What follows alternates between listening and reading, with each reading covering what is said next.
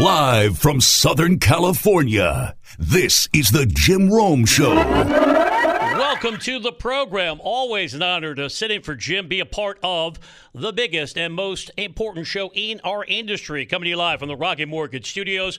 Whether you want to buy a home or refinance your current home, Rockets can. Brian Weber with you. If you're already groaning, I pause just to let the resonance of that sink in. I have positive news for you. Jim is back on Monday. Here's the bad news I'm back tomorrow, but we've almost gotten through it together. As always, I will do my best to be clone friendly. We have structured the program to maximize the opportunities for you to be a part of the show. 1 800 636 8686. Emails, romanhavatake.com. As always, Twitter's your best way to have your opinion heard. That is BW Weber, Weber with two B's. And because I am familiar with supersizing, although I think I picked a jacket that actually fits today. Now, the shirt, a different story, but the jacket's not coming off. Don't worry if you're watching on the Stellar simulcast on CBS Sports Network. Merely two guests will join us over the span of the next three hours, in part because I'm a narcissist and think I'm just that fascinating. Secondly, I want you to have a chance to chime in. So I have structured the program to go hard on the NFL with the preseason, quote unquote, officially kicking off tonight. It's week one after we had the Hall of Fame game last week between the Raiders and the Jags. Yes, it was a meaningless exhibition that we had to endure a rain delay for the game to finally kick off. Yet millions of us watched because it's football. Our first guest will not join us until 1:40 Eastern Time, wrapping up hour number two of the program. We take you across the NFL with Jarrett Bell. Just got honored by the Hall of Fame. Longtime columnist for USA Today and other outlets. We'll talk about the key components that have already developed throughout training camp and the real probability Deshaun Watson's appeal finding will be released either today or tomorrow because it's pretty clear the league does not want him on the preseason field beyond what's coming up with the regular season. So it's Jarrett Bell joining us in the second hour. We wrap up the program talking college football with my great friend. If I'm talking college football, I'm talking to Pete Fiutak from collegefootballnews.com. We will make the move to the college game in 20 minutes because in just over two weeks, week zero kicks off. Doesn't have caffeine, doesn't have sugar, but we will see Northwestern and Nebraska in Dublin, Ireland, beyond the particulars of what's going to happen on the field. As always, we'll take a big picture look at the key elements in college football. Unfortunately, we just keep talking about consolidation, money, and greed. Sounds like the formula for a good soap opera, much as, segue, has been developing in New England. So, with the matchups coming up tonight, Giants taking on the Patriots, and you think Big Blue, you think Eli Manning, he's going to the Hall of Fame primarily because of those two unlikely Super Bowl victories over Bill Belichick's football team. A reminder the Giants have not won a single playoff game since they won that last Super Bowl after the 2011 season. But it's not that interesting to kick the poor Giants while they're down. I do think there's a little bit of intrigue surrounding should there be any improvement coming from Daniel Jones this year, but I'm throwing out that question rhetorically because we know the answer. And I'm Brian Weber in for Jim Rome. Your phone calls available 1 800 636 8686. Tweets on the way in 15 minutes. Screened by producer Tom, who is here who is Natalie attired in the sartorial splendor, and Garrett showed up. Whatever happened to the tie bit? Game on. Have you just decided you don't care about anything? I'm glad you made it to try to push the buttons, but the distinction in so many different categories as I peruse from my right to my left is astonishing. I found a link between you two. It involves Dwight D. Eisenhower and Columbia University and that'll kick off hour number two of the program. This is Forward not cool. promoting. I just need five more minutes, ten more minutes, because I don't want to spend more than 60 seconds on Daniel Jones. We know who he is. Go back to what he failed to do at Duke.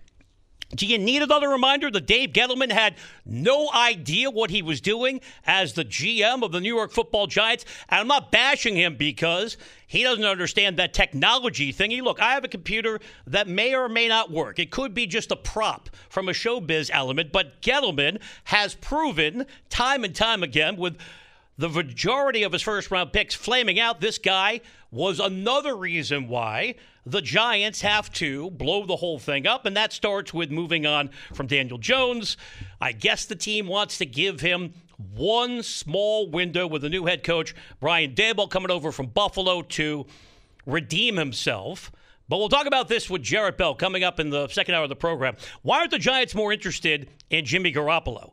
Unless they are just resigned to having another abysmal season and be irrelevant once more and say, We'll throw away this year.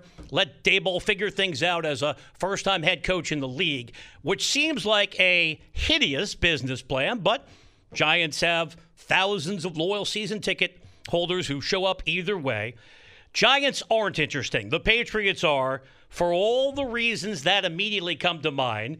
And whether you respect this team, and you have to respect them, or loathe this team, what is going on on the coaching staff is fascinating. Now, the Patriots are going through, at this period of time, what Seattle is dealing with right now.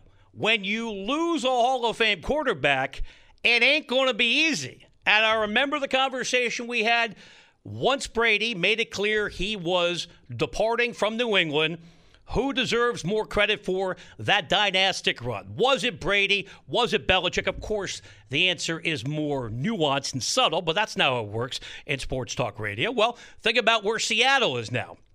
If you are choosing between, uh, between Geno Smith, who's going to start their preseason opener, or Drew Lock, you don't have a choice. In fact, you got nothing.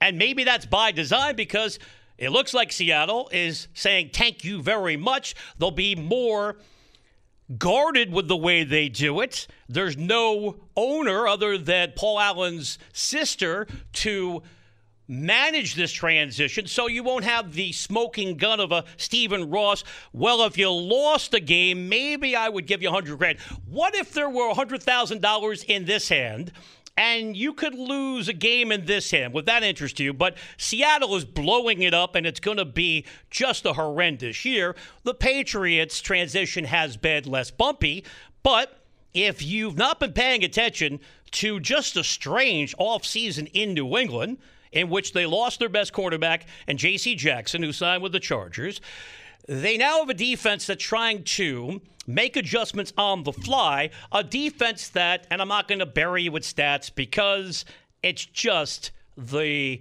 most monotonous form of radio, but I'll give you a number that stood out to me. The last time we saw the Patriots defense on the field, Bill scored 47 points in that blowout. Almost dropped half a hundred on them in the wild card round. So you say goodbye to your most impactful defensive back, and you have a quarterback uh, who is physically limited in Mac Jones, and this was evident coming out of Alabama. He just does not have the range of athletic ability you need to be a frontline starter in the National Football League. I'm not going to go through the pecking order. We don't have to slot things 1 through 10, but just use your eyeball test and point out as you think about last year, the rapid decline of Mac Jones over the last third of the season. It wasn't just the rookie wall. The guy has a limited skill set. So, understanding that and realizing there's a huge shift year one to year two for a quarterback because now opposing defensive coordinators have a full year of tape on you and know how to game plan more effectively. What the Patriots do to support a player who is not going to change the game on his own? Virtually nothing. Did they go out and get him a playmaker? No, because apparently Bill Belichick, for all of his wisdom, is allergic to wide receivers who can actually make a difference. And that's one of the reasons why Tom Brady left, beyond wanting to stick it to Belichick, in my opinion, and prove he could do it without the hoodie. He didn't have anybody who could catch the ball. Same scenario this year for the Patriots. Oh, by the way, not only is this group unproductive, they're the most expensive group of receivers. You throw a tight end in there as well in the entire league. So they're not even getting any return on investment. In addition to that, as you're trying to support a young quarterback who is limited heading into year two, do you beef up the offensive line? No. Do you go out and get an experienced play caller to replace Josh McDaniels, who's now the head coach of the Las Vegas Raiders and took a bunch of guys from that Patriot organization with him? No, because that would be too straightforward. Because I think what's going on is that Bill Belichick is trying to remind all of us he's the smartest guy in the room. And as a fill-in hack, of course, I have to personalize things. So I have had a period in my life in which I believed I was the smartest guy in the room. I might have been a long time ago before I squandered a lot of education and became addicted to clutching a microphone. But if you are, in fact, the smartest person in any room, here's the key you don't have to remind everybody, they can figure it out. We know about the unbelievable achievements of Bill Belichick the most accomplished head coach in this century Sorry, in the National Football League. We're aware of the six Super Bowls, but it feels like Belichick at the age of 70, in addition to record chasing, and we'll talk about what's coming up as he's going after the all time coaching victory mark held by Don Shula. In addition to proving that he doesn't need Tom Brady, Belichick, from a distance, seems to be saying to the entire football world, who are you to question me? Because I don't need to go out and get a play caller or a young coach on the rise, somebody who went to Bible study camp with Sean McVay in 1992. If you have met Sean McVay, you have an opportunity to get a job in the NFL. Just gel your hair and talk about using the X receiver across the middle. But Belichick didn't want to do that because he knows better, right? He's going to dip back into that stagnant coaching tree one more time. And because I'm in a good mood, filling in for Jim, I won't go through the entire limb by limb breakdown. We'll give poor Charlie Weis a break today with a schematic advantage at a Applebee's near you right now. But Belichick is loyal, and that is admirable but don't be loyal to the wrong people. So here comes Joe Judge, who was an absolute disaster with the Giants, trying the fake tough guy routine at press conferences. Nobody else would touch him.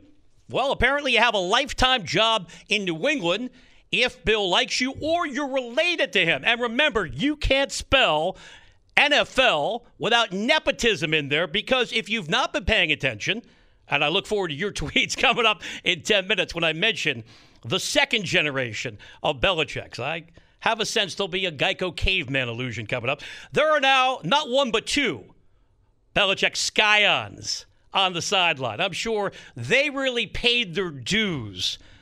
They earned that job. In addition to Joe Judge, who is a special teams coach at best, you have my guy, Matt Patricia, coming back. And again, I'm trying to be generous. I don't want to just grab all the low hanging fruit. I don't eat fruit, you know that.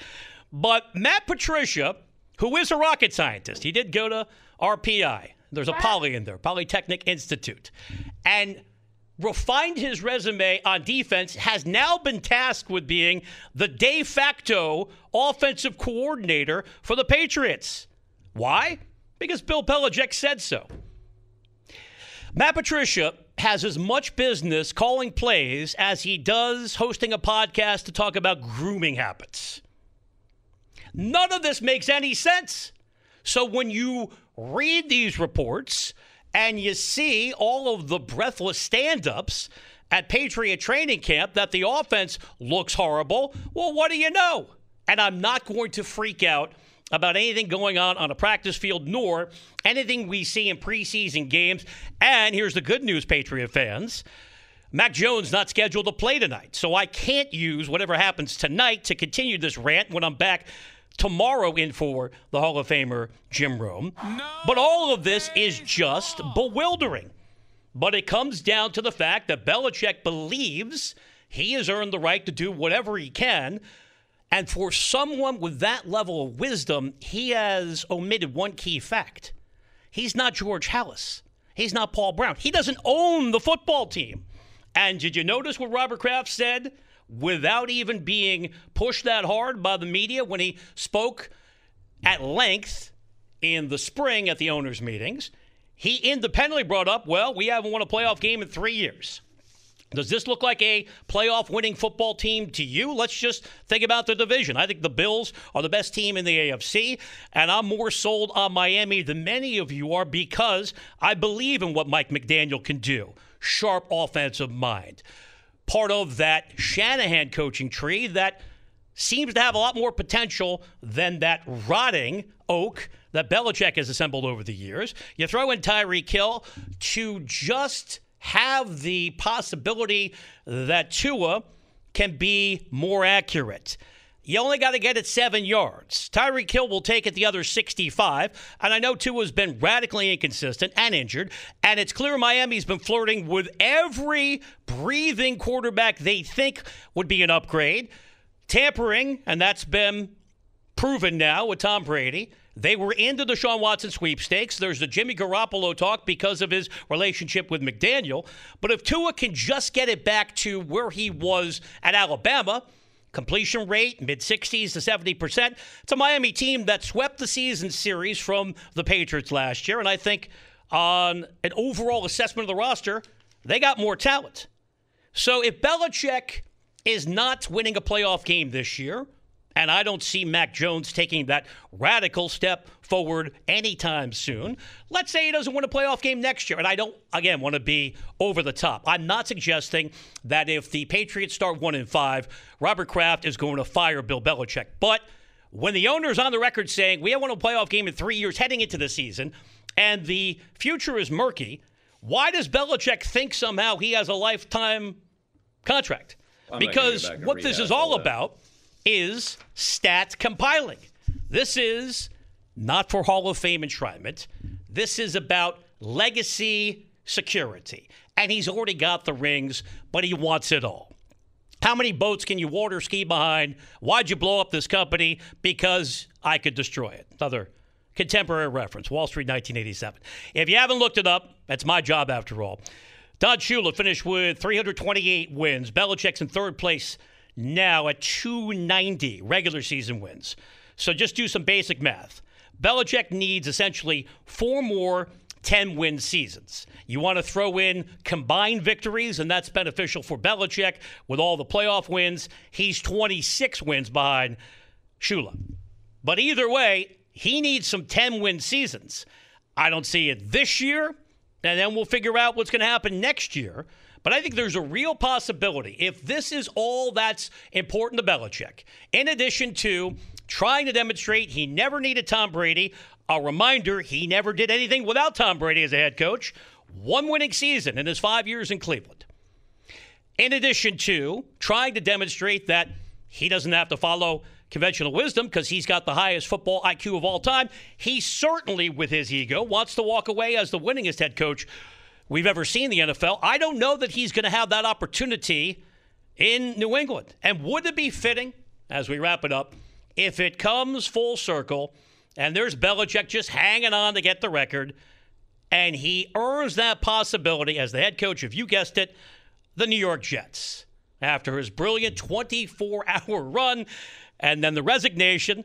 Jets are so desperate for anything that feels like it's positive Robert Saleh strikes me as overmatched. So mark it down. Hot take one, 19 minutes into the program. When Belichick earns that victory that puts him one more than Don Shula, win number 329, it won't be with the New England Patriots. I'm Brian Weber, just getting warmed up, always in a great frame of mind, looking to have a good time with you. 1 800 636 8686. Emails on the way. RomanHaveATake.com. Your tweets will be addressed straight ahead. That is BW Weber, Weber with two B's. In 20 minutes, back to the NFL. It's an exercise I try to go through every summer, primarily because it allows me to hit on a lot of teams quickly. Who's going from worst to first to win their division? It's happened every year but for two seasons over the last two decades. Up next, though, we're talking college football. Week zero, the start of the season. Just over two weeks away. Preseason coaches poll came out the other day. Alabama, what do you know? Number one, coming off that rebuilding season that landed them in the national title game, has all the talk of consolidation and NIL collectives and the decline of rivalries lessen your fandom. Talk about that and matters on the field as well. I'm Brian Weber in for Jim Rome. You're in the jungle. It's CBS Sports Radio.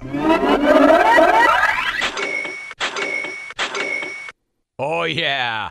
I absolutely love that sound. Brings a smile to my face every single time because that is the sound of another sale on Shopify, the all in one commerce platform to start, run, and grow your business. That's why I love that sound. Shopify gives entrepreneurs the resources once reserved for big business. So, upstarts, startups, and established businesses alike can sell everywhere and synchronize online and in person sales and effortlessly stay informed. They can do all of that for you.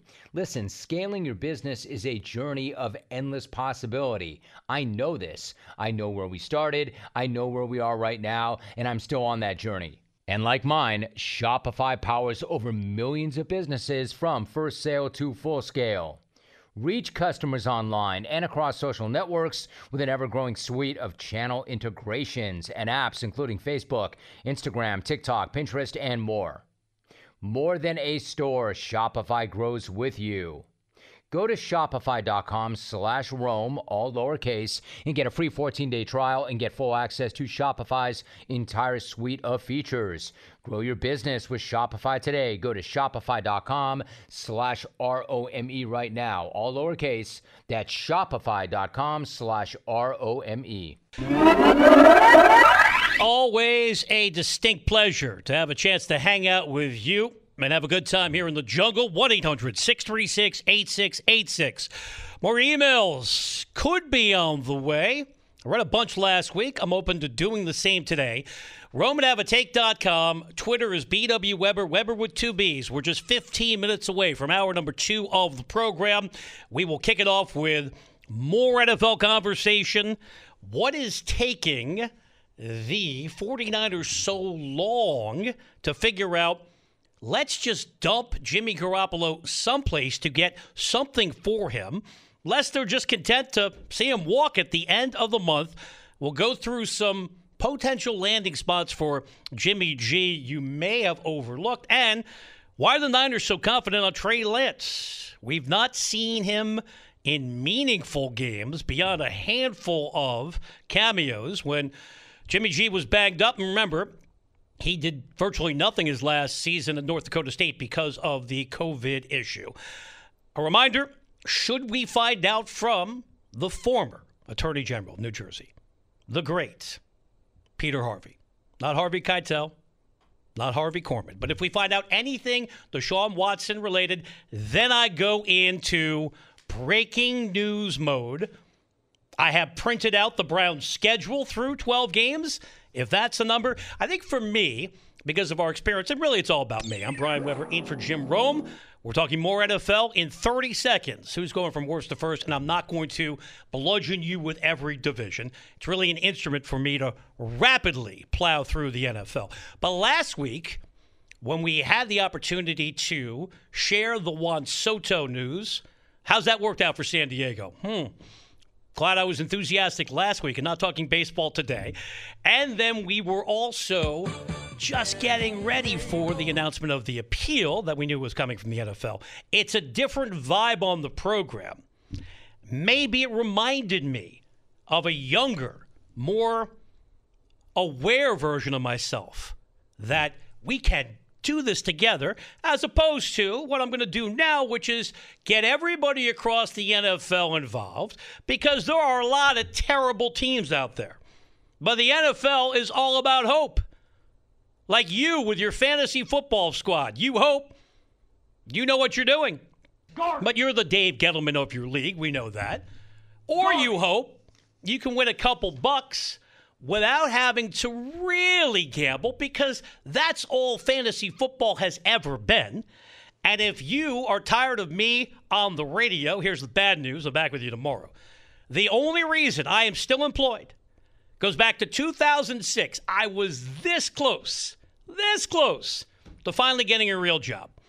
And I talked my way into an audition to be a fantasy football co host who's supposed to be one day a week.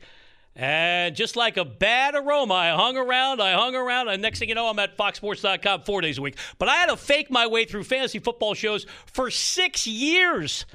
And while I was there, I said, you know, we have the studio for four hours. Why don't we do, quote unquote, real football conversation? Hey, there's Howie Long walking down the hallway. Maybe he can come in as opposed to, who are your vulture fullbacks? But even though fantasy football is still a thing and we're not going down that road today because Alvin is not here. Fantasy Alvin's getting ready for his snake draft. Yes, coming up. Alvin Snake has been an issue many times over the years. The key development in the National Football League is possibility because every year we reset things and somebody emerges from virtually nowhere to win their division. I gave you the Cincinnati example last year. That is not an outlier. Only twice over the last two decades has a team failed to jump up from the bottom to the top. So we can do it quickly. AFC East, it ain't going to be the Jets, although Zach Wilson is a hit with members of the opposite sex who are collecting Social Security. AFC South, not going to be the Jags. A chic pick, though, if you've been paying attention, because all the NFL insiders now have to come up with your who's going to be an unlikely team to make it to the playoffs. And I can see some of that pro Jaguar argument, mainly because Herb ain't there to continue what was the worst coaching run in the history of the National Football League. But what do you know? He got a job. So if you know Bill Belichick, you can always be employed. And apparently, if you know the right TV executives, you can besmirch your reputation. You can embarrass yourself and be thrown out before the season's halfway done and still land on TV. Because we really need to know Herb's insights on college football. At this point, let's just send the Jags to London where they belong. Because the league is going to expand at some point, because that's the last way they can get even more money. Two teams coming to London. Your Jags will be one of them. But we got a lot more work to do because I got to have better clock management than Herb last year in Jacksonville. Who else can we quickly eliminate? NFC South, not going to be Garrett Ritz Panthers even though it seems like a foregone conclusion, Baker Mayfield will be starting week one, especially for the payback against the Cleveland Browns. But more to the point, that's Matt Rhule trying to appease his boss, the owner Dave Tepper, who was saying, What have you done for all that money? The answer is virtually nothing. NFC West ain't going to be Seattle. Geno Smith, Drew Locknuff said. NFC North, stop with the lion hope. I understand they had a couple wacky moments on Hard Knocks. No so for the first time in six years, that show has been almost watchable. Let me do one of my favorite routines. Lions haven't won the division since 1993, haven't won a playoff game since 1991, haven't won a championship since 1957. Dan Campbell can chew your ankle off. They are not going to the postseason. We're gonna buy Why is Dan off. Campbell not in the WWE, brother? Incidentally, happy 69th birthday, Hulk Hogan. Probably celebrating with Bubba the Love Sponge. NFC East, the very ah. embodiment of this premise. Six of the 10 teams that have gone from worst to first of the last decade have come from what we used to say was the most competitive division in all of sports.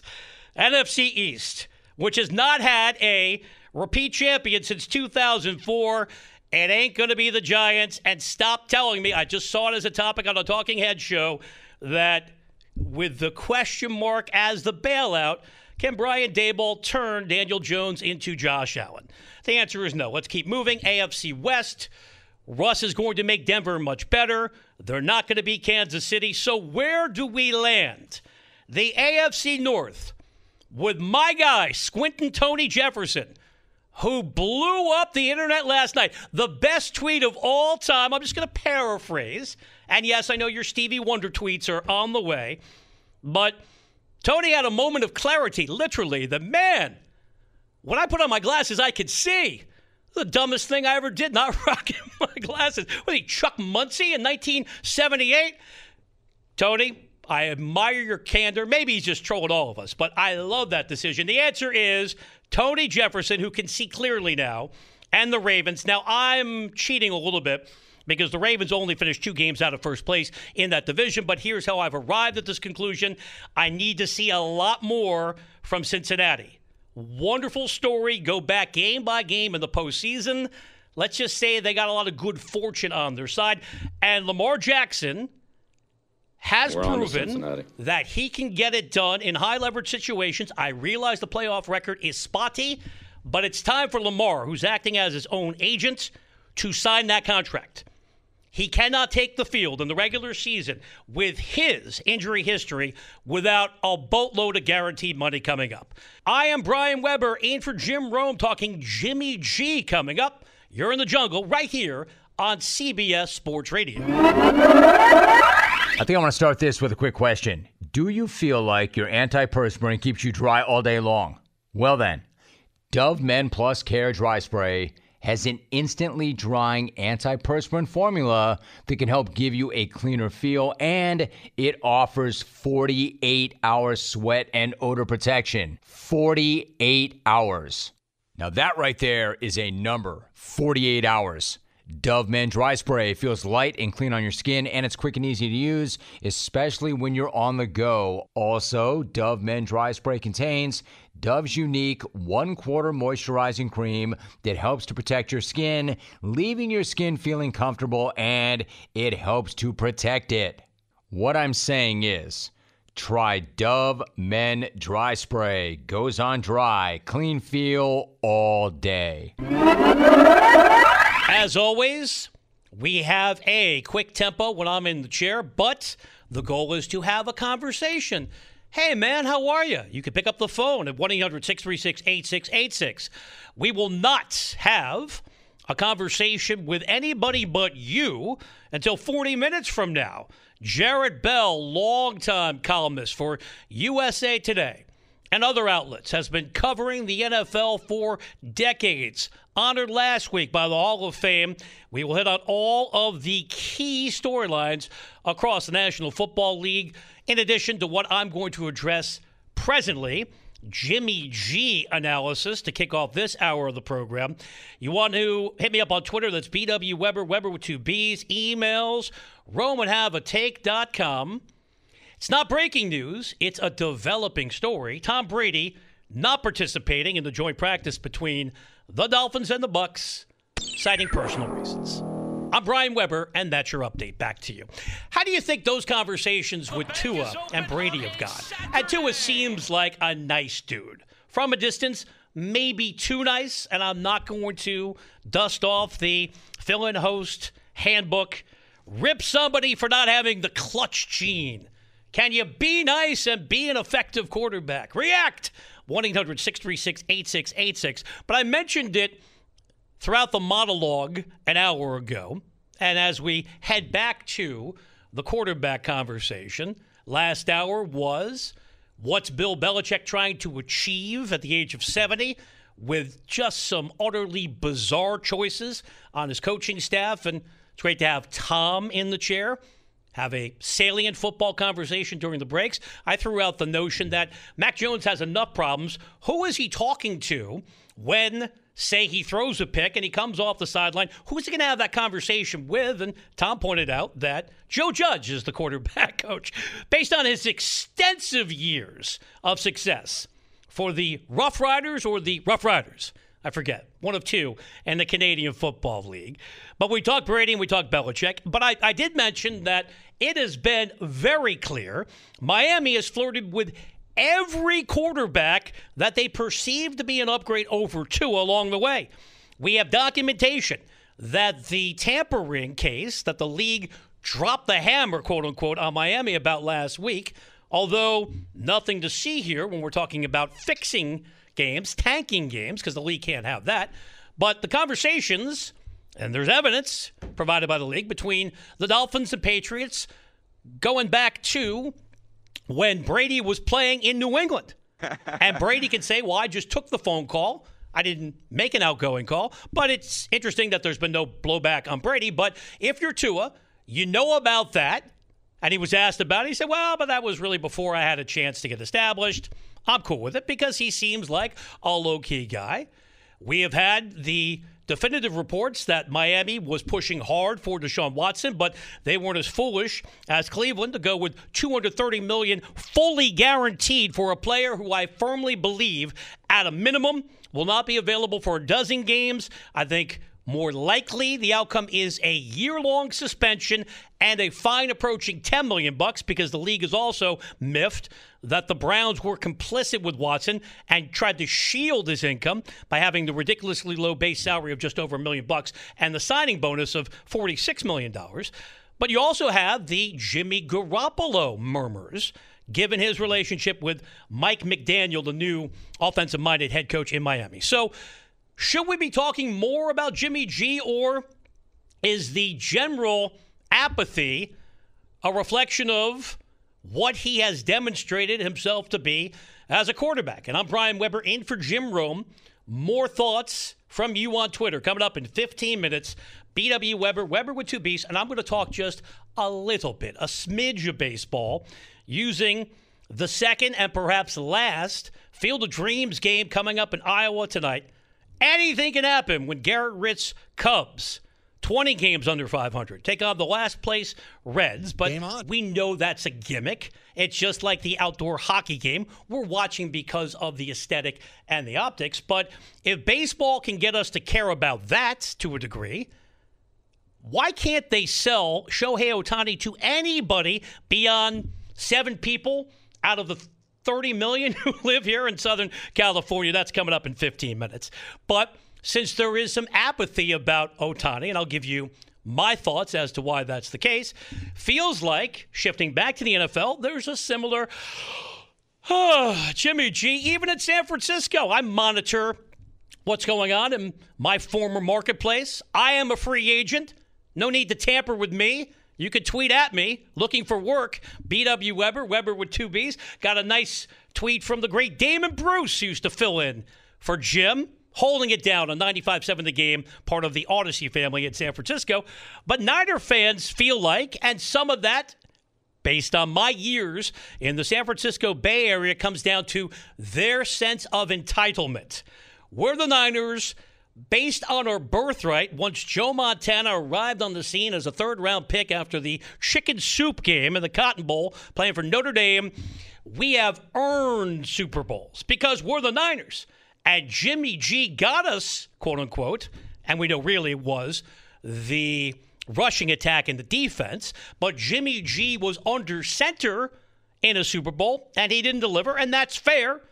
Close your eyes, not if you're driving but since radio is theater of the mind, just conjure up the image of Jimmy G going deep against the Chiefs, Emmanuel Sanders wide open, and it wasn't even close. And I get it because I think that Jimmy G has always been just a guy. Stats can be massaged, manipulated. I do have a growing appreciation, and I fall victim to this, but folks who say don't look at wins and losses for quarterbacks, they make a strong argument. Because if you want to prop up Jimmy G, you just point out how many wins he has as a starting quarterback versus the losses. Looks pretty exceptional. Except if you actually watch football. I know it's a novel concept. It's our job after all, but most of us are watching the games presumably because we still love the sport, although you would be surprised if you meet people in our industry, a lot of folks just stop watching games and you hear lame excuses like, oh, this will go over well on Twitter. When you work at McDonald's, you don't want to eat french fries anymore. And yes, I still eat french fries. Thank you very much. But if you've watched the 49ers, just go back to the NFC title game. Jimmy G just misses too many opportunities. And to get you to another football bromide, thank you, Brohelius, the margin between good teams and championship teams in the NFL is so small. that's where the quarterbacks separate themselves. And Jimmy G has proven repeatedly he just can't make those throws. Doesn't mean he should be deported. We're not putting him in football jail. But obviously, the team that knows him the best, in addition to the issue of getting hurt, although in fairness, he played the majority of last year. But why do you think the Niners went all in on Trey Lance? Based on a small sample size of college work because of the COVID issue that wrapped up his career at North Dakota State and did not have the opportunity to play much at all that year. But I think sometimes we overlook how much the Niners gave up trading up to get Trey Lance. Three first round picks when you had, at least the perception said, an established starting quarterback and Jimmy Garoppolo. And the view from Niner apologists is that Shanahan and Lynch can take things to the next level. Like the Golden State Warriors and their owner, Joe Lacob, said, the Niners can be light years ahead of everybody if Trey Lance can figure out the nuances of Shanahan's offense because he's such a tremendous athlete. And my pushback would be okay, let's see it on the field. And I realize I'm being unfair, but what we've seen from Trey Lance has been all right, nothing to blow you away. And for the folks who live and die on every breathless report from training camp, well, apparently he's having accuracy issues again, as we've heard throughout this entire conversation about Jimmy G. Now, that could be leaked by pro Jimmy G folks, but they have no case to make. Jimmy Garoppolo will be listed as fourth on the depth chart tomorrow night when the Niners take on the Packers. And I hope Aaron Rodgers has to play at least one series just to make him even more miffed. He can have more of that magic tea. Talk more about love. We're going to spend a lot of time on the mysterious developments, the psychedelic experience that is Aaron Rodgers. But Garoppolo is not going to play for the 49ers, and they're not going to keep him around just out of sentimentality because he's due to make 24 million bucks. So I'm amazed San Francisco just has not realized this is a sunk cost. Get something for him, anything. And we realize that deadlines spur action. So Jim will be here end of the month, and he'll be on the air when we get more clarity. But if you're San Francisco, unless you have absolutely no concern about where Garoppolo goes, wouldn't you want to control his path, at least potentially out of the division? I guess the answer is no, because they have seen enough of Jimmy Garoppolo on Sundays, and more importantly, in a practice setting, that they just don't think he is going to be impactful. And after Baker Mayfield was given away by Cleveland, in part because Baker wanted out and he's eating a good chunk of salary, and all that Cleveland got for the former number one overall pick is a conditional fourth or fifth round pick. What are you getting for Jimmy G? But but something's better than nothing. A reminder: of the Colts when they picked up Matt Ryan. Now he's a former league MVP and I think still more productive than Garoppolo. They got a third round pick, but San Francisco seems content to let it play out. So I think we get to the end of the month, and where is Jimmy Garoppolo going? Well, I think a good way of solving that question. I'm Brian Weber in for Jim Rome. Your voice can be heard at 1 800 636 8686. More of your tweets coming up in 10 minutes. BW Weber, Weber with two B's. In 30 minutes, we take you across the NFL with Jarrett Bell of USA Today. If we're going to try to divine, we're going to tap into our animal mind like Aaron Rodgers. Where is Garoppolo going? Well, we do have a handful of unsettled quarterback situations. Don't call it a quarterback controversy. That was Joe Montana and Steve Young. Pittsburgh, when you have Mitchell Trubisky v. Kenny Pickett v. Mason Rudolph, that's maybe a competition, and Trubisky's going to win that job. We know ultimately Pickett's going to be the guy because you don't invest a first round pick in a quarterback to have him sit in the modern NFL. Although, if we're going to do that, where is my guy, Devlin Duck Hodges? Best nickname in the modern NFL Apparently, and I was flipping around the other night, I really need to get a life or hobbies or something that replicates life outside of clutching a microphone. He's in the Canadian Football League. Yes, I was watching the greatness of the Montreal Alouettes. Panthers, I talked about that quarterback situation. It's going to be Baker.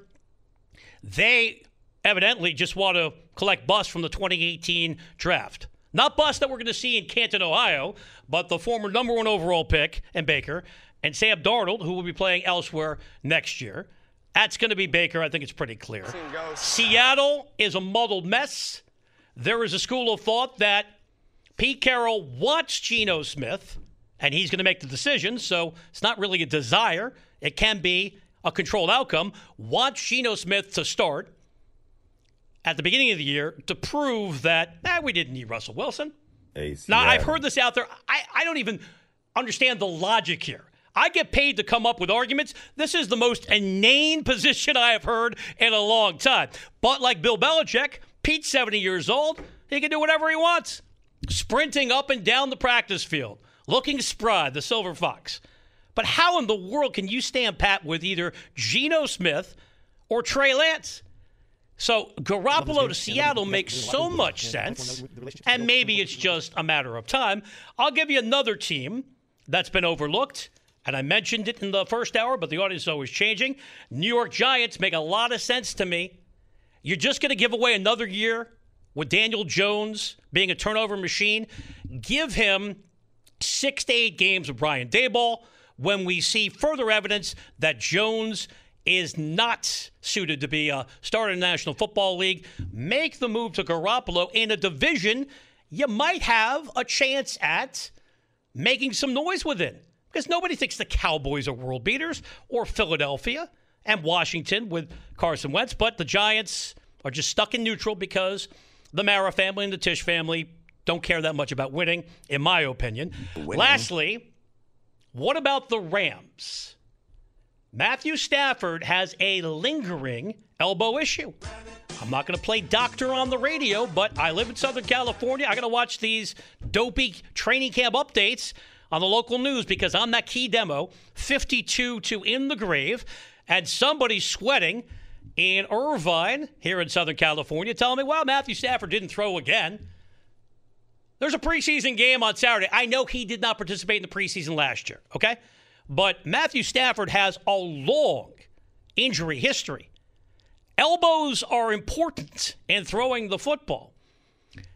Niners don't seem to care where Garoppolo goes. Rams will spend whatever it takes because if you are a member of the Walmart family, if your last name is Walton or you married somebody who had the last name of Walton, you have unlimited resources. And that's what Stan Kroenke has proven. And you cannot in any way critique the process. It's worked. You can say in many ways they bought a championship, and there's nothing wrong with that. They had to win it on the field, but I never thought I would say in my lifetime Super Bowl champion Matthew Stafford. But the current backup is the immortal John Wolford. I'm going to say that quickly. Wolford. Remember? It's not Louisville, it's Louisville. We've seen him, what, one game to wrap up the COVID season? So if you're the Rams and you're proactive, as they've been repeatedly, you don't worry about finances, why not sign Jimmy Garoppolo? He's proven to be, according to reports, a good locker room guy. Seems pretty mellow there at the podium. Hey, he's already said goodbye to everybody in San Francisco. He did that after the NFC title game. We're not going to see him play for the Niners ever again. So file that one away and I don't want to be hyper local, but Stafford has been beaten up over the years, and now he's got this elbow thing. So Garoppolo to the Rams makes a lot of sense to me. 1 800 636 8686. More of your tweets coming up. Keep them friendly. Let's not get too crass. In 25 minutes, more NFL analysis provided by one of the best in the business, USA Today's football columnist, Jarrett Bell. Up next, just a little bit of baseball. I just can't do three hours of NFL and college football. I know I should. Five minutes on baseball. And I'm not just pointing out, oh, it's going to be a nice night to watch baseball in Iowa. I'm not going to do top five sports movies. Your thoughts? 1 800 636 8686. It's a gimmick, but it's good TV. I'll all be watching preseason football. I will not be watching Little League qualifying play. Can I spend 10 seconds on that? Aren't we exploiting these kids? I do not need to see a 12 year old breaking down emotionally because they're not moving on to regional play. And I know the pushback, and I don't have kids, all right? I, am self involved. I have nieces, good enough. They don't want to talk to me, and I guess that's what I would encounter as being a parent. But I have no problem with the actual games from Williamsport being on TV. A million years ago, when the championship game was on Wide World of Sports with Jim McKay calling the United States against Taiwan. Yeah, Taiwan, not, not Chinese Taipei. Taiwan, that was dramatic. That was exciting. And I know why it's on right now. It's cheap programming because you have these kids for free. Do they have access to name, image, and likeness? Probably. Why not make a buck if you're 12 years old? Because a programming executive who's making a lot more than $1 is exploiting your free labor to put you on TV. That was upbeat. Oh, yeah, we're talking about Field of Dreams, which is a good watch. They can't in any way match the magic of last year, but I'll use that as the foundation. If baseball can sell this to us, according to reports, the TV ad rate is the highest of the entire regular season. They're getting more tonight than they're getting for the All Star game regularly. If baseball can make us care to a degree about this gimmick, how come they can't get anybody to seemingly care about Shohei Ohtani, who is doing things we have never seen in better than a century's worth of baseball history? I'm Brian Weber, childless and angry, apparently, in for Jim Rome. You're in the jungle here on CBS Sports Radio. Oh, yeah.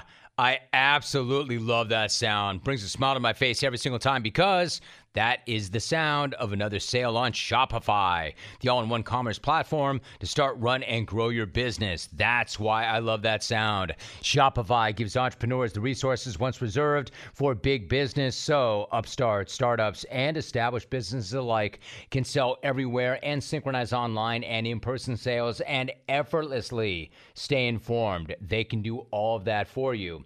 Listen, scaling your business is a journey of endless possibility. I know this. I know where we started, I know where we are right now, and I'm still on that journey. And like mine, Shopify powers over millions of businesses from first sale to full scale. Reach customers online and across social networks with an ever growing suite of channel integrations and apps, including Facebook, Instagram, TikTok, Pinterest, and more. More than a store, Shopify grows with you. Go to shopify.com slash Rome, all lowercase, and get a free 14-day trial and get full access to Shopify's entire suite of features. Grow your business with Shopify today. Go to shopify.com slash R-O-M-E right now, all lowercase. That's shopify.com slash R-O-M-E. We roll on on this jam packed Thursday. Brian Weber with you. You can slide in at 1 800 636 8686. More of your tweets coming up in the last hour of the program. BW Weber, Weber with two B's. Now let's talk football. Pleased to be joined by Jarrett Bell, NFL columnist for USA Today, who's been covering the league for many years. Jarrett, how are you? Hey, pretty good, Brian. How about yourself? I am doing well. And before we talk about matters on the field, I want to bring up something really special that you were a part of last week at the Pro Football Hall of Fame, selected as the winner of the Bill Nunn Jr. Award by the Professional Football Writers Association of America for your long and accomplished career. Jarrett, I know it's not easy to talk about yourself, but what did receiving that honor mean to you? it means you've been doing it for a long time. I was really humbled and honored um, in, in Canton last weekend, and really since they announced the award a, a couple of months ago, it's been been pretty cool, and I've heard from so many people in the NFL universe. But um, I'm not done yet. That's the that's the other thing. Uh, I'm back to the grind this week, and looking forward to you know more uh, years of, of, of coverage. But it, it it has been pretty cool um, to um, to kind of bask a little bit. But yeah, I, I want to get back to the grind too.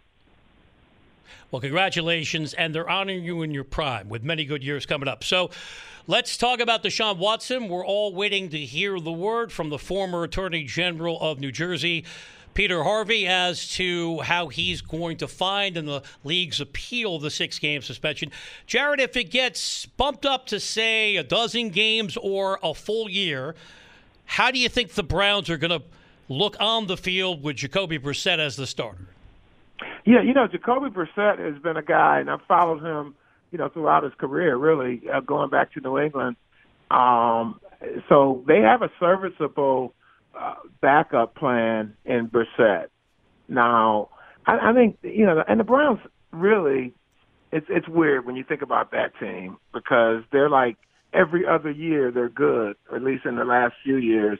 Um, and so I think they can reasonably, um, and obviously they're a different team with Deshaun Watson, and that was their whole plan and the reason for getting him is to see if they can go to another level. But I think they'll be um, competitive um, either way. But it's a different deal when you've got Deshaun. But all that said, you know, there's just so much uncertainty regarding what's going to happen there. It's it's so difficult to to really make a long range projection on them right now until we hear from Peter Harvey, right? So, you know, Brian, I'm like so many people. We're wondering, okay, you know, how how deep will Harvey go with this suspension? The one thing I can say right off the bat, um, you know, regardless of how many games uh, Harvey determines that Deshaun should should serve or not, there has to be some kind of counseling and treatment element in the the, the final decision because I think that was something that was totally lacking from Sue Robinson's decision. Okay, here's six games, but when we talk about the nature of the allegations against Deshaun Watson, um, to not have counseling and treatment as part of um, that that that that final conclusion, I thought was a miss from Judge Robinson. So we could we can definitely argue on the the length of the suspension. Is it six games? Is it eight games? The league has been pushing for a full year, and I know as I've tried to process it all, just you know, as a journalist and as someone who has, covered this league for a long time, it has been very difficult to to to really get a grip on what is really fair or not, because as we know, Brian, the the NFL's court versus the the legal system uh, that that we are, you know, all attached to, if you will, is is they're two different things, and so on one hand, you argue with Deshaun Watson, well, no convictions in, you know, a criminal situation. But by the other hand, the NFL has a different standard. So I don't know. That's, that's a mouthful, I know. Well, there's a lot to dissect, and we're all waiting, as you said, for the decision from Peter Harvey. I'm Brian Weber in for Jim Rome, talking football with Jarrett Bell of USA Today. Jarrett, I'm here in Southern California where there is a lot of concern about the status of Matthew Stafford with this lingering elbow injury. What's your perspective on how things could play out for a veteran quarterback and the Rams trying to go back to back? We haven't seen it in 18 years since the Patriots won consecutive Super Bowls. Yeah, and you know, obviously, you know, Stafford's health is you know something to um, pay close attention to, as I sure as I'm sure they are. Now, I just saw a clip uh, earlier this week with Matthew Stafford uh, throwing a no-look pass in practice that was pretty good. So hopefully it's not going to be something lingering. But you know, when you start talking about quarterbacks getting up in age and injuries, um, you know, one thing could end up being more serious over time um, than another. So without you know any information to the contrary, you know, I, I, I, I don't I don't know what to to make of it except to say, um, you know, it, it's wait and see. But when you get back, but back to your question about the Rams and you know their viability as a contender to repeat, yeah, it's there and it's going to be there. But I think it's also one of those situations where um, you look at the. I think it would be much tougher if they were in the AFC, really. Mm-hmm. But you still have, you know, Aaron Rodgers and the Packers, Tom Brady and, and the Bucs, assuming that this situation with Brady that has him out for a couple of weeks doesn't turn out to be um, something that you know extends deep into the you know into the season for them. Um, so they'll be in that in that mix, no doubt. And then even you know when you look at uh, you know their division, and I mean, is, is is this the year the Cardinals really you know make a push to to get over the hump. Yeah, I don't know, but I, I think we know the Rams are, are definitely um, right back there. But um, yeah, with, with with Stafford and his health, you know, we'll see. Got about two minutes left, and this is an expansive question. So if you can drill down to a team or two, we'll get granular. We know every year somebody emerges out of nowhere. Bengals went from last place to the Super Bowl. Are there any teams on your radar that you think could take a big step forward this year? Yeah, you know, and, and you're right, Brian. It's like every year you go into the league and you say, okay, um, who's going to be good and who's not, right? Uh, let's say, you know, I think the 49ers are a big X factor. And, you know, we talked about the Rams a minute ago and look how close the 49ers were to really um, upsetting them and, and going to, going on to uh, the Super Bowl. So um, so that's a team definitely to keep an eye on. I wonder about Philadelphia too. I mean, Philadelphia made some strides, um, and I, I would think that that's a team that's going to be, um, you know, really competing for the NFC East with the Cowboys. I think the Cowboys are the favorite, obviously, but you know, I I, I wouldn't place a lot of stock in that. Um, Baltimore's another team with Lamar. You know they're going to be in the hunt, so we'll see where they go. But it's you know it's always this deal where you know every every year you look at uh, you know somebody and they come you know crashing through as the season goes on. So um, a bit early for me right now to to, to really make a a deep prediction, but uh, yeah, we, we know that that'll be there. We got time because it's just week one of the preseason kicking off tonight. Jarrett, always a pleasure. Congratulations again on the Hall of Fame honor and look forward to reading your work for many years to come. okay. Thanks a lot, Brian. I appreciate it. Thank you, Jarrett. Have a good day. Jarrett Bell, NFL columnist for USA Today. And anytime you get recognition at the Pro Football Hall of Fame, any Hall of Fame, I'm in for a Hall of Famer, Jim Rome. I'll throw it out there. What Hall of Fame do you think I would be eligible for? I don't want to read those tweets coming up in about 25 minutes. I'm not self promoting that, oh, I could be in the Mike Clutching Hall of Fame. Clutch Cargo, thank you very much. What Hall of Fames do you think that I would have a shot at getting into?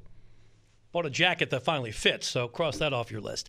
Coming up, final hour of the program. I might take a phone call today 1 800 636 8686. Up next, what is motivating Bill Belichick at the age of 70? That's on the way. I'm Brian Weber, and for Jim Rome. You're in the jungle on CBS Sports Radio. I think I want to start this with a quick question. Do you feel like your antiperspirant keeps you dry all day long? Well, then. Dove Men Plus Care Dry Spray has an instantly drying antiperspirant formula that can help give you a cleaner feel and it offers 48 hour sweat and odor protection. 48 hours. Now, that right there is a number 48 hours. Dove Men Dry Spray feels light and clean on your skin, and it's quick and easy to use, especially when you're on the go. Also, Dove Men Dry Spray contains Dove's unique one quarter moisturizing cream that helps to protect your skin, leaving your skin feeling comfortable, and it helps to protect it. What I'm saying is, try Dove Men Dry Spray. Goes on dry, clean feel all day. Easing into the final hour of the program, coming to you live from the Rocket Mortgage Studios. Need to know what it takes for a home to fit your budget and your family? Rocket can. Brian Weber with you. As always, an absolute honor to be in for Jim. We're going to do it again tomorrow, and then we can all rejoice. Jim is back on Monday. I'm doing my best not to destroy the brand that he has worked so hard to establish as the premier destination in all of sports media. Probably helps I've not taken a phone call, but I am of the mindset we can have a chat at 1 800 636 8686. Emails, romanhaveatake.com. I'm looking for your huge tweet brought to you by Dell. Inside every growing business, there's an innovator. Dell Technologies has the tools to empower yours, like smart PCs powered by Intel vPro platform that is built for business. Find tech that's right for you by calling a Dell Technologies advisor today at 877 Ask Dell. So far, just one guest. Good football conversation with Jarrett Bell of USA Today. In 40 minutes, we'll say hello to our second analyst, taking you across college football with week zero, the kickoff festivities, unofficially prior to the normal games that we have on the dock docket on Labor Day weekend. But we have college football in just over two weeks, so we will go on campus with Pete Fiutak from collegefootballnews.com.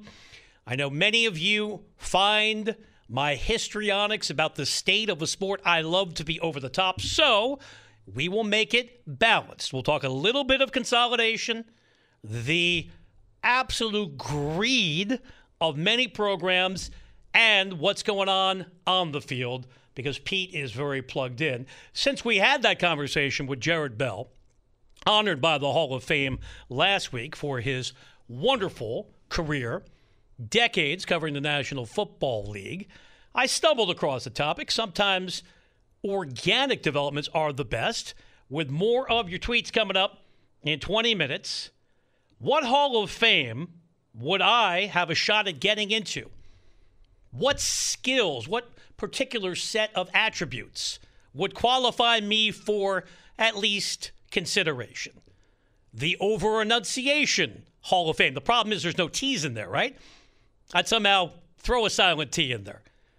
Enshrinement in the Hall of Fame. Blowhard Hall of Fame, certainly. Full of myself, I know. So I'm now writing the tweets for you as screened by producer Tom, who's doing a phenomenal job, as always. Competent, professional, congenial, well dressed today.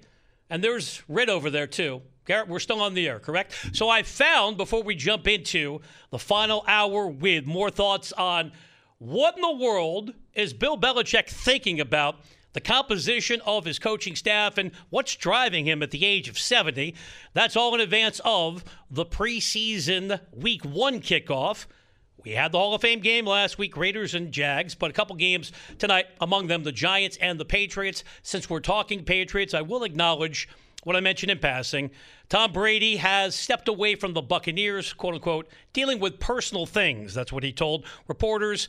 He's scheduled to return next week. But since I have Tom and I have Garrett, what do they have in common? Now they are dressed alike. When we got together at 4:30, I mapped that out because I'm just that much of a micromanager and I said, "Guys, let's have a little bit of a monochromatic thing." Tom gets embarrassed when I mention that he has squandered an Ivy League education. I'm just trying to get your parents to feel on board about your career path. Tom, a graduate of Columbia University. You know who was the president of Columbia University prior to becoming president of the United States? Dwight D. Eisenhower. You found that button, huh? Baker Street available? Finally. Ike ever party on Baker Street? No, he does not perform well. We all drive in on demand. There we go. On Baker Street. So, just as after leading the Allied invasion liberating Europe, Ike used Columbia to prepare for being commander in chief. Garrett Ritt used the Brian Weber show as his stepping stone and now has a media empire. And I'm clutching this microphone for dear life, wondering, are we even on the air? Now you know the rest of the story. One hit wonder. Patriot butt. football. I can't sit here and say Bill Belichick is overrated. Your thoughts at 1 800 636 8686. Only a con man would spin that yarn. Although there's money to be it's made going down that road, and I'm not that desperate yet, or maybe I'm delusional.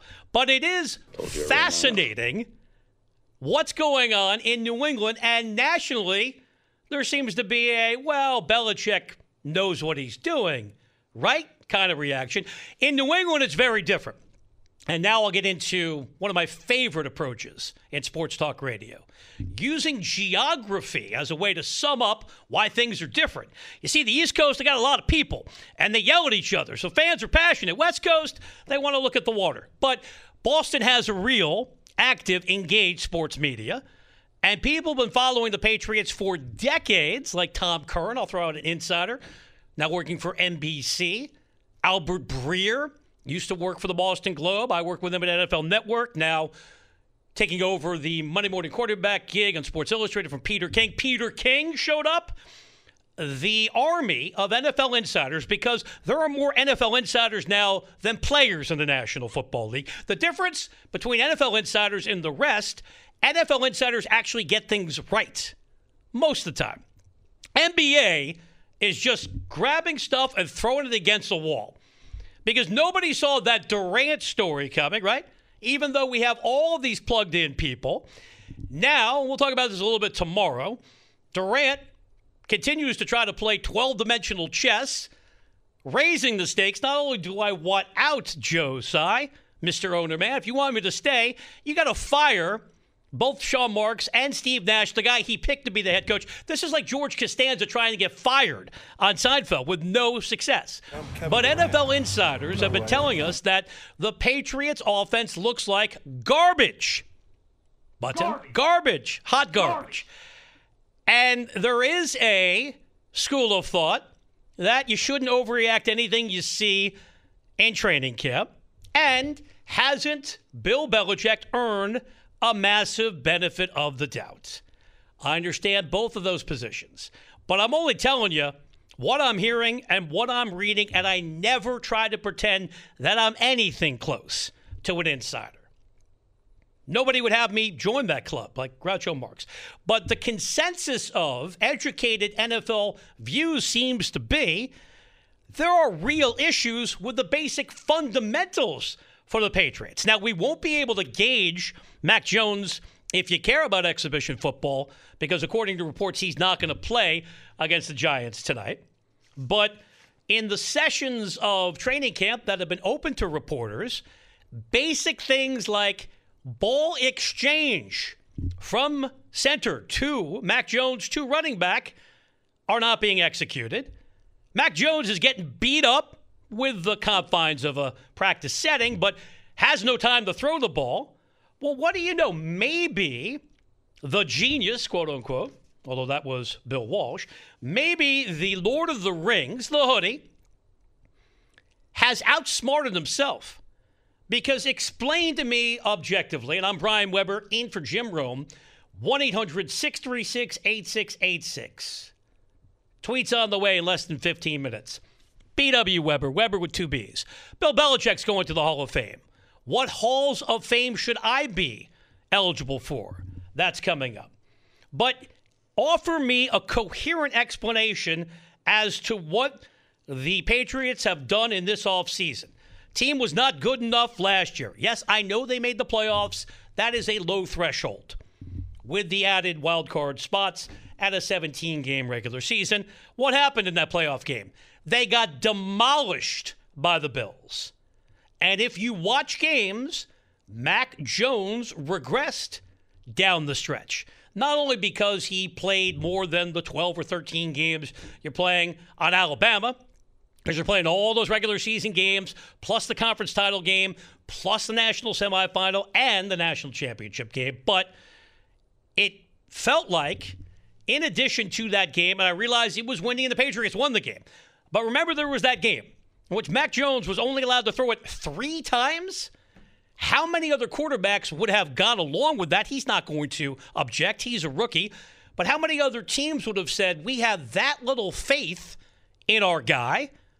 We're going into a shell. We're running it and we're counting on our defense. Well, how'd that defense look against the Bills in the playoff game? And they left they left a lot of points on the field watching that game because Mac Jones had a couple costly interceptions. In the offseason, they decided not to pay their best corner. I was looking at the NFL.com rankings of cornerbacks yesterday. Yes, I need some hobbies. J.C. Jackson leaving New England, going to the Chargers evaluated as potentially the best corner in all of football. Is that going to help Mac Jones?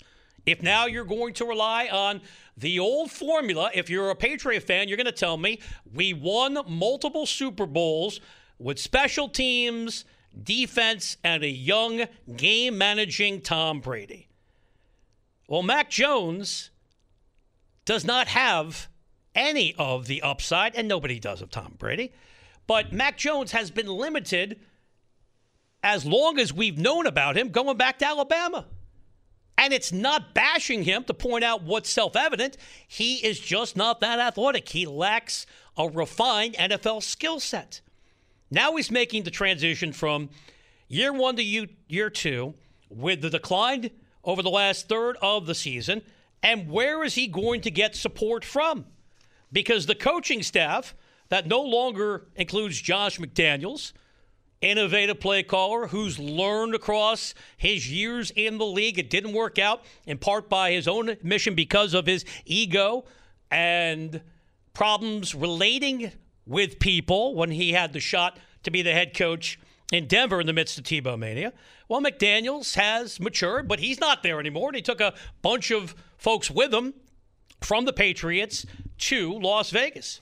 You don't have Dante Scarnecchia. We never talk about offensive line coaches, but I mentioned that name because it's a name we always talked about, who was a big reason why Tom Brady never got hit in New England because they had unbelievably precise offensive line play. Well, he's not there.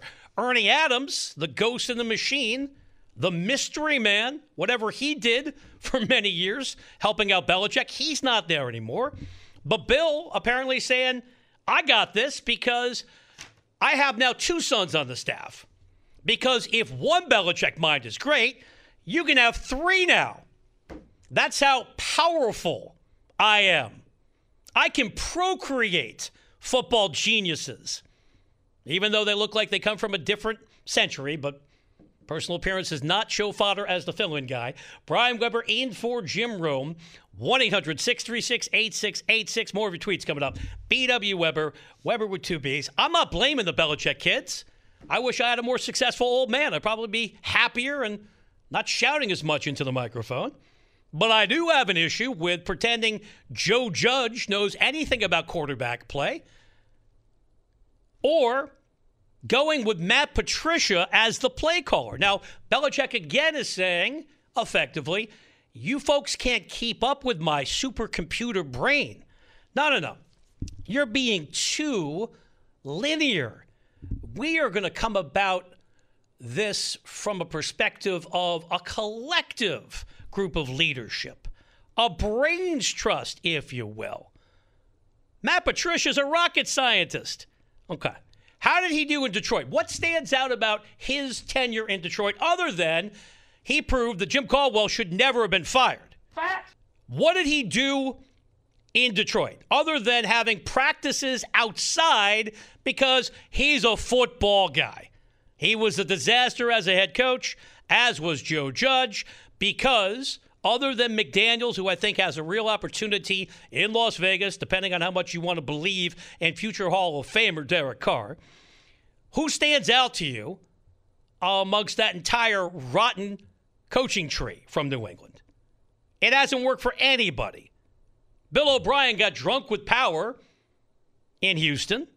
He didn't come back. I think he realizes he's got a better situation in Alabama. But somehow, Belichick is not getting a lot of questioning from the national media. And I understand the rationale. He's Bill Belichick. But have we forgotten who Bill Belichick was prior to Tom Brady bursting uh, on the scene as a sixth round pick. Belichick in Cleveland, one winning season in five years, losing record overall.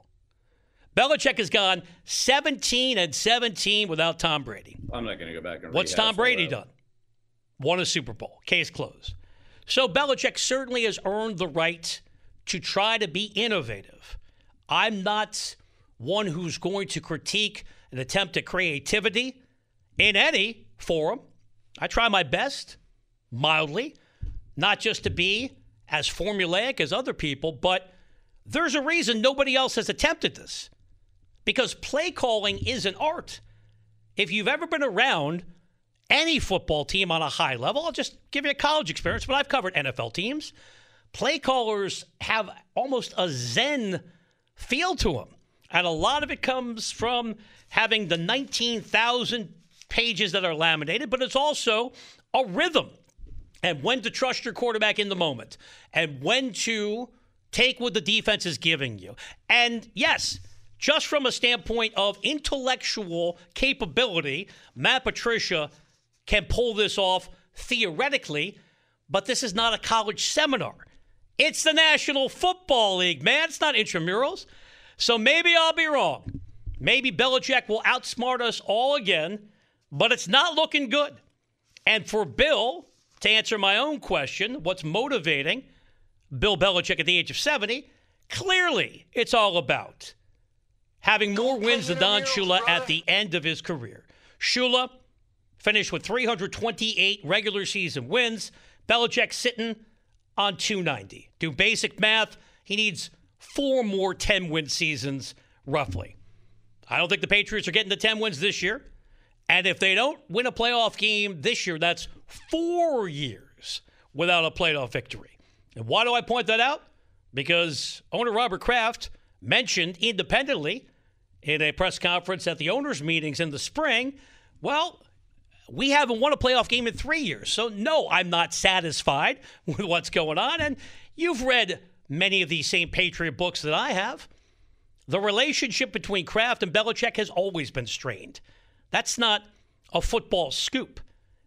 And I don't think Kraft has anything that he has to live up to in terms of an obligation to Belichick. He's paid him a ton of money. He's allowed him now to rebuild this franchise in his own image. How's it working out? 17 and 17. Rit, you were 17 what? About 75 years ago, ballpark? 1 800 636 8686. I'm not singing when I was 17. It was a very good year. I can barely talk. We will get to the college football analysis coming up in just over 20 minutes when we head on campus with Pete Fiutak from collegefootballnews.com. Your tweets are coming up. I did my best not to be guilty of what I did last week, going all in on Deshaun Watson. However, I can't ignore what I think is going to happen tomorrow. Peter Harvey, former Attorney General of New Jersey, has the appeal. He's had it for just over a week. There's a lot of informed speculation that the NFL in no way wants Deshaun Watson to be allowed to show up in a preseason game in Jacksonville tomorrow. Now, the only good news is he'll get booed on the road. In Cleveland, standing ovation, because that's what fans do. So, as we wait for the appeal decision to drop, which could happen later today or tomorrow, how poor would the optics be if Watson's allowed on the field? And can the NFL engineer an outcome to block that. I'm Brian Weber in for Jim Rome. 1 800 636 8686. You're in the jungle on an active Thursday here on CBS Sports Radio. Brian Weber back with you. And for the Hall of Famer Jim Rome, we are winding down. That means we're warming up for tomorrow's program. But more important than that, Jim is back on Monday. Appreciate the company. Keep the tweets coming. BW Weber, Weber with two B's. I'll check it out after the program. We have a lot more business to attend to. If I'm talking college football, I'm talking to an old friend, Pete Fiutak from collegefootballnews.com. Pete, how are you? What's happening, Brian Weber with two B's? How you been? I am doing well, still coping with the challenges. I'm not going to say decline. The challenges of my beloved Pac-12 conference. So, well, you got a boost this week. Oh, I did. Like. Yes, I did, my man. I might keep that job at Pac-12 networks. Yeah, it's uh, it, it's. Uh, I personally, you could put whatever you know Big Ten games you want on whatever network you want. You put on QVC for all I care. I watch, you know, who cares at the end of the day? Except for the fact that you know Pac-12 is going to get some you know money because ESPN's got to find some uh, product to put on the table here. So well, don't frame it uh, that way. No, they have a glorious opportunity to embrace the Conference of Champions. And uh, to, well, yeah, okay, to not no joke there the SEC, the ESPN suddenly has the same problem the SECs run into, where they don't have any markets. I mean, it's ESPN, boo hoo. It'll you know, it'll you don't hold any bake sales for them or anything. And obviously, they've got every other sport imaginable. But when it comes to college football, at least in the regular season, if they're just all SEC centric, of course, you know, America watches the big Alabama, you know, LSU game or whatever. But are they going to watch Ole Miss versus Kentucky? Not really. And where are your markets? You don't have LA, you don't have New York, you don't have Chicago, you don't have Philadelphia, you don't have Phoenix. You don't. You're missing something like eight of the top 10 markets when you lose the Big Ten. So if you get the Pac-12, we all know San Francisco's, you know, kind of a dead space for college sports. But at least you've got the San. It's Francisco market, number four, and you get Phoenix, and you get Seattle. You you were and Portland singing and, and from my own hymn City? book, Pete. Yeah, Yes, yes. All right. exactly. But I don't want to be my normal biased self, and we're talking college football with Pete Fiutak from collegefootballnews.com. Let's talk about a small market that's incredibly important South Bend, Indiana. What does the future hold for Notre Dame? I've got to believe it's got to be Big Ten. And I've always the problem is those two kids. We can't get Ross and Rachel together I mean, these they can't. They're both so arrogant. You know, the Big Ten is not going to give Notre Dame uh, any preferential treatment because if they do that, Ohio State's going to be like, wait a minute, we, we want this. We want the you know the sweet gig too. And Notre Dame doesn't want to just be thrown into the pile. You know, and just be another program. I mean, I mean, not saying that Penn State is that, but you know, you know, Penn State, Nebraska, you know, they they come aboard and you know they're they're just part of the fun. They're not the standalone you know national brand necessarily like they used to be uh, for a variety of reasons. Even though they're both monsters, obviously, and Notre Dame doesn't want to be that. I still think, and it's this is just me being you know tinfoil hat time. I still think if you're George Kliavkoff and you're the commissioner of your beloved Pac-12, how do you not say, "Hey, Notre Dame, just we'll give you whatever you want. Just you join. You've already got games against Stanford and USC every year, even though USC's leaving. You already you, you kind of fit academically with what we want to be. You know, you're a national p- program that has no problems traveling. What do you want to be the you know the anchor tenant in the mall at, in this in this thing? It's not going to happen, but that would be what I would do if I were the Pac-12. I still think the ACC fits, uh, but I do think, to long-winded way to answer your question, I do think the money's just going to be too astronomical to not somehow make this work with the Big Ten. Because the audience is tired of me defending the Pac 12, let's talk about actual games coming up. So we'll start at the top of the sport. Preseason coaches polls out. Alabama, number one. What did you make, Pete, of the comment from Nick Saban describing last year as a rebuilding season in which they made it to the national title game? Yes, creep, frighteningly enough, absolutely right. Not only was it a rebuilding season, that was a badly flawed team. Their offensive line could not pass protect. I think they were last in the SEC uh, in sacks allowed. Uh, the you know the offensive line struggled. Uh, the secondary was just okay, and the offense had a weird way of just taking a nap for long periods of time. Like the Florida game, it just decided not to show up for the second half. Uh, Auburn, it didn't show up until the last like two minutes.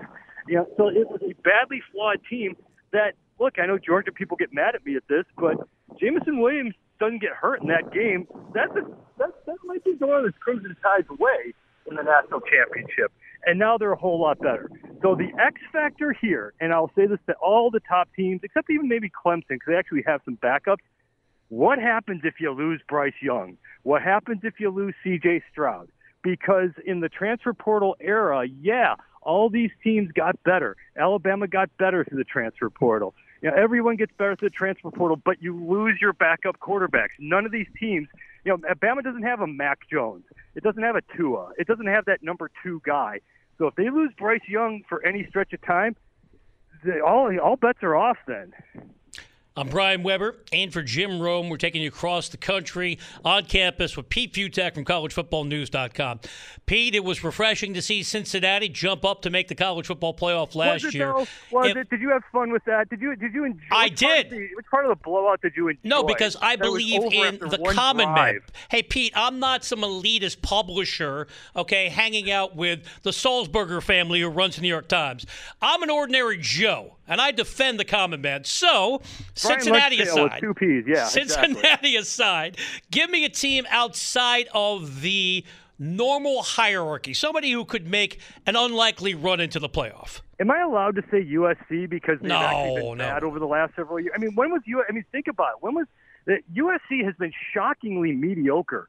Uh, we did a piece saying who are the who are the winningest teams in the college football playoff era who have not been in the college football playoff. It was a top 20 list, and USC was 20th. I mean, they they haven't won like we think they've won. Obviously, it's not exactly the little engine that could here. uh, but to answer your question directly, Houston's the one that could be that team. Uh, but you got to go 13 and 0, and you need a whole slew of breaks. I still contend uh, that if uh, Oklahoma State gets six inches closer to the goal line in the Big 12 championship, they are probably more deserving of being in, and Cincinnati might be out, or at least there's been an argument. But Houston's probably that one. But I'm still, again, outside the norm, USC, if you look at their schedule, they miss Oregon. They get they get Notre Dame, but there's not a whole lot there to really freak out about other than the trip to Utah. And they've got an all-star 22 there under Lincoln Riley to start with through the transfer portal. So that's the team I kind of think, you know, never been to the college football playoff. That's probably your newbie. That's probably your new guy who might be in the mix here. Yeah, poor little USC, another one of my alma maters as I read my resume. 60 seconds or less. How long do we have to wait to go to a 16 team playoff? fast. I, I can't. You're not going to get this. Uh, there's no chance that they get do all these TV deals and ESPN's left out there holding the bag without them getting more product and inventory by expanding this thing to 12 or 16 as soon as humanly possible, as soon as the ink is dry, uh, cementing the fact that they are all SEC all the time.